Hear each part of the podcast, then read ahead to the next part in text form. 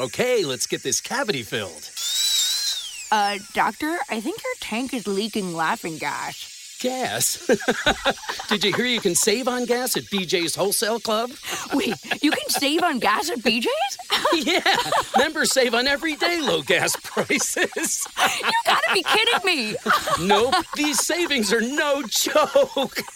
BJ's, absurdly simple savings. Shop today. Not a member? Go to bjs.com slash simple savings. Capitolo primo. Non parlare mai con sconosciuti. Nell'ora di un caldo tramonto primaverile apparvero presso gli stagni patriarci due cittadini. Il primo, sulla quarantina, con un completo grigio estivo, era di bassa statura, scuro di capelli, ben nutrito, calmo. Teneva in mano una dignitosa lobbietta e il suo volto, rasato era adorno di un paio di occhiali smisurati con una montatura nera di corno. Il secondo, un giovanotto dalle spalle larghe, coi capelli rossicci disordinati e un berretto a quadri buttato sulla nuca, indossava una camicia scozzese, pantaloni bianchi spiegazzati e un paio di mocassini neri. Il primo, altri non era che Mikhail Alexandrovich Berlioz, direttore di una rivista letteraria e presidente della direzione di una delle più importanti associazioni letterarie di Mosca, chiamata con l'abbreviazione Massolit. Il suo giovane accompagnatore era il poeta Ivan Nikolaevich Paniryov, che scriveva sotto lo pseudonimo Biesgomny, che vuol dire il senza casa. Giunti all'ombra dei tigli, gli scrittori si precipitarono per prima cosa verso un chiosco dipinto a colori vivaci che portava la scritta birra e bibite. Ma conviene rilevare la prima stranezza di quella spaventosa serata di maggio. Non solo presso il chiosco, ma in tutto il viale non c'era anima viva. In un'ora in cui sembrava che non si avesse più la forza di respirare, quando il sole che aveva arroventato Mosca sprofondava oltre il viale Sadovaia in una secca bruma, nessuno era venuto sotto l'ombra dei tigli. Nessuno sedeva su una panchina. Deserto era il viale. Mi dia dell'acqua minerale, disse Berlioz. Non ce n'è, rispose la donna del chiosco, e chissà perché prese un'aria offesa.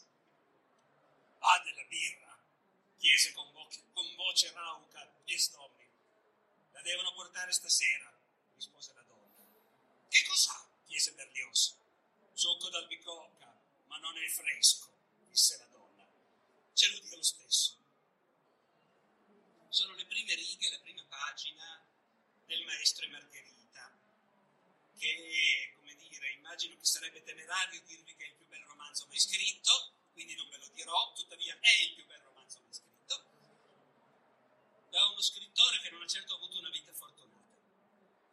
Mikhail Afanasievich Bulgakov nacque nel 1891 a Kiev. Già questo, pensate cosa vuol dire nascere nel 1891? Avrai 23 anni quando scoppia la prima guerra mondiale e come prima cosa ti manderanno al fronte. Nacque a Kiev, che oggi è la capitale dell'Ucraina, ma che all'epoca era una grande città dell'impero russo, una grande città multietnica. Bulgakov era uno scrittore russo, sua famiglia era russa, che non ha impedito ai nazionalisti ucraini, dopo la fine dell'Unione Sovietica, di avviare un'assurda polemica per rivendicarlo come autore ucraino. Suo padre, Afanassi Ivanovich, che morì quando Bulgakov aveva 15 anni, suo padre era un teologo, professore di storia delle religioni all'Accademia Teologica di Kiev. E tutti e due i nonni erano ecclesiastici. Sapete che il clero russo si sposa, ha figli e in realtà crea vere dinastie di padre in figlio di servitori della Chiesa. Questa cosa non è, non ve la dico a caso, non è del tutto secondaria, perché come vedremo la religione, non la Chiesa, che nel romanzo è del tutto assente, ma la religione ha un ruolo centrale nel romanzo di Bulgakov. Ora, appunto, Mikhail in tempo ad arrivare ai 23 anni prima che scoppi la guerra mondiale. Eh, era studente in medicina e le sue foto di prima della guerra mostrano questo giovane elegantone, a volte col monocolo, con i capelli cortissimi, il papillon, la sigaretta in bocca. Allo scoppio della guerra si, si arruola volontario come assistente medico, è uno studente in medicina, assistente medico della Croce Rossa, presta servizio al fronte contro i tedeschi e nel frattempo continua a studiare. Nel 1916 si laurea in medicina. Prima della fine della guerra è noto che Bulgakov comincia ad assumere regolarmente morfina e continua per un po' di tempo prima di riuscire a staccarsi. Su questo circolano tante versioni, nessuna è sicura. Eh, secondo qualcuno era stato ferito e la morfina gli serviva contro i dolori della ferita. Secondo altri allergie. Certo è che ha un periodo in cui, appunto, è un devoto della morfina. 1918, finita la guerra, sposato con la prima delle sue tre mogli, torna a Kiev e apre un ambulatorio come specialista di malattie venere. Ma in realtà la guerra è finita per finta, in Unione Sovietica scoppia immediatamente, c'è stata la rivoluzione ovviamente del 17 e scoppia la guerra civile, i bianchi contro i rossi. E i dottori servono a tutti. Kiev è controllata ora dai bianchi, ora dai nazionalisti ucraini, perché in realtà non sono due, sono tre e anche più gli schieramenti che si fronteggiano. E Bulgakov presta servizio al fronte presso quelli che, che se lo prendono, che lo obbligano a seguirli. Io non so, non mi chiederò quanti di voi hanno visto il film Il dottor Givago, ho letto il romanzo, ben inteso. Eh, ricorda davvero da vicino la storia vera di Mikhail Afanassevich la storia inventata del dottor Yuri Givago, che non riesce mai a tornare a casa perché durante la guerra civile continuamente lo sequestrano e lo costringono a fare da medico presso questo o quel drappello dei bianchi o dei rossi. Gli ufficiali, i fratelli, sono ufficiali della Guardia Bianca, quindi anti-rivoluzionari. E prima della fine della guerra civile tutta la famiglia Bulgakov espatria verso l'Occidente, tranne lui, che in quel momento è in ospedale perché si è preso il tifo. E quando è tutto finito, ormai la guerra civile finisce, lui guarisce e dentro l'Unione Sovietica ci resta. E decide di mandare al diavolo la medicina e di fare quello che veramente gli interessa fare, scrivere.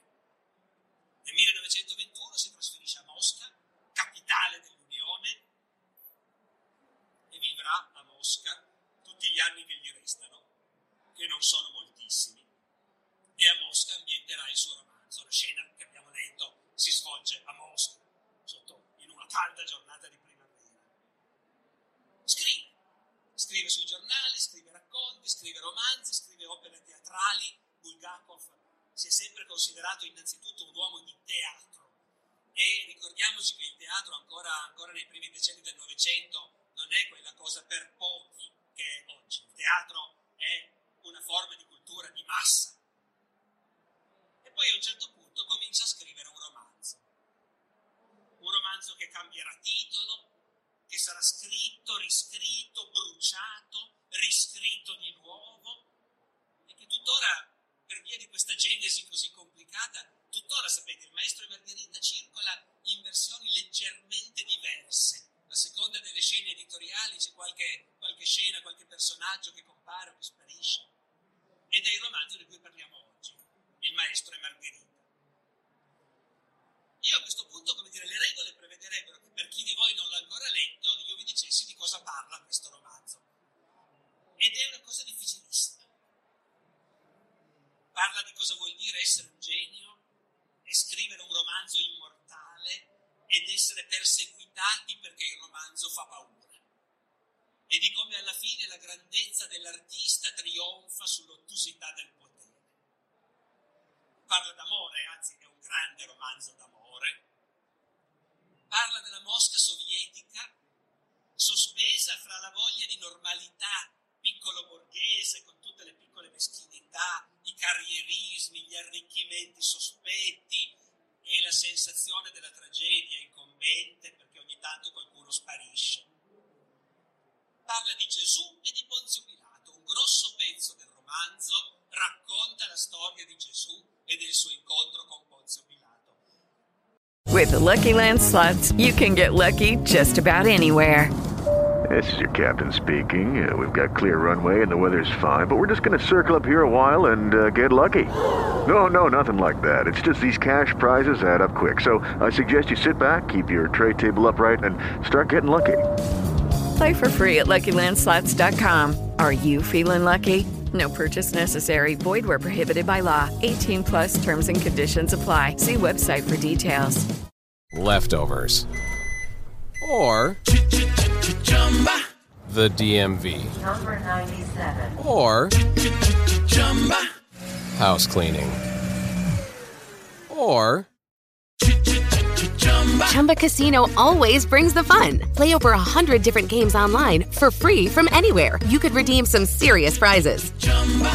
ChumbaCasino.com. Live the Chumba life. No purchase necessary. Void where prohibited by law. 18 plus terms and conditions apply. See website for details.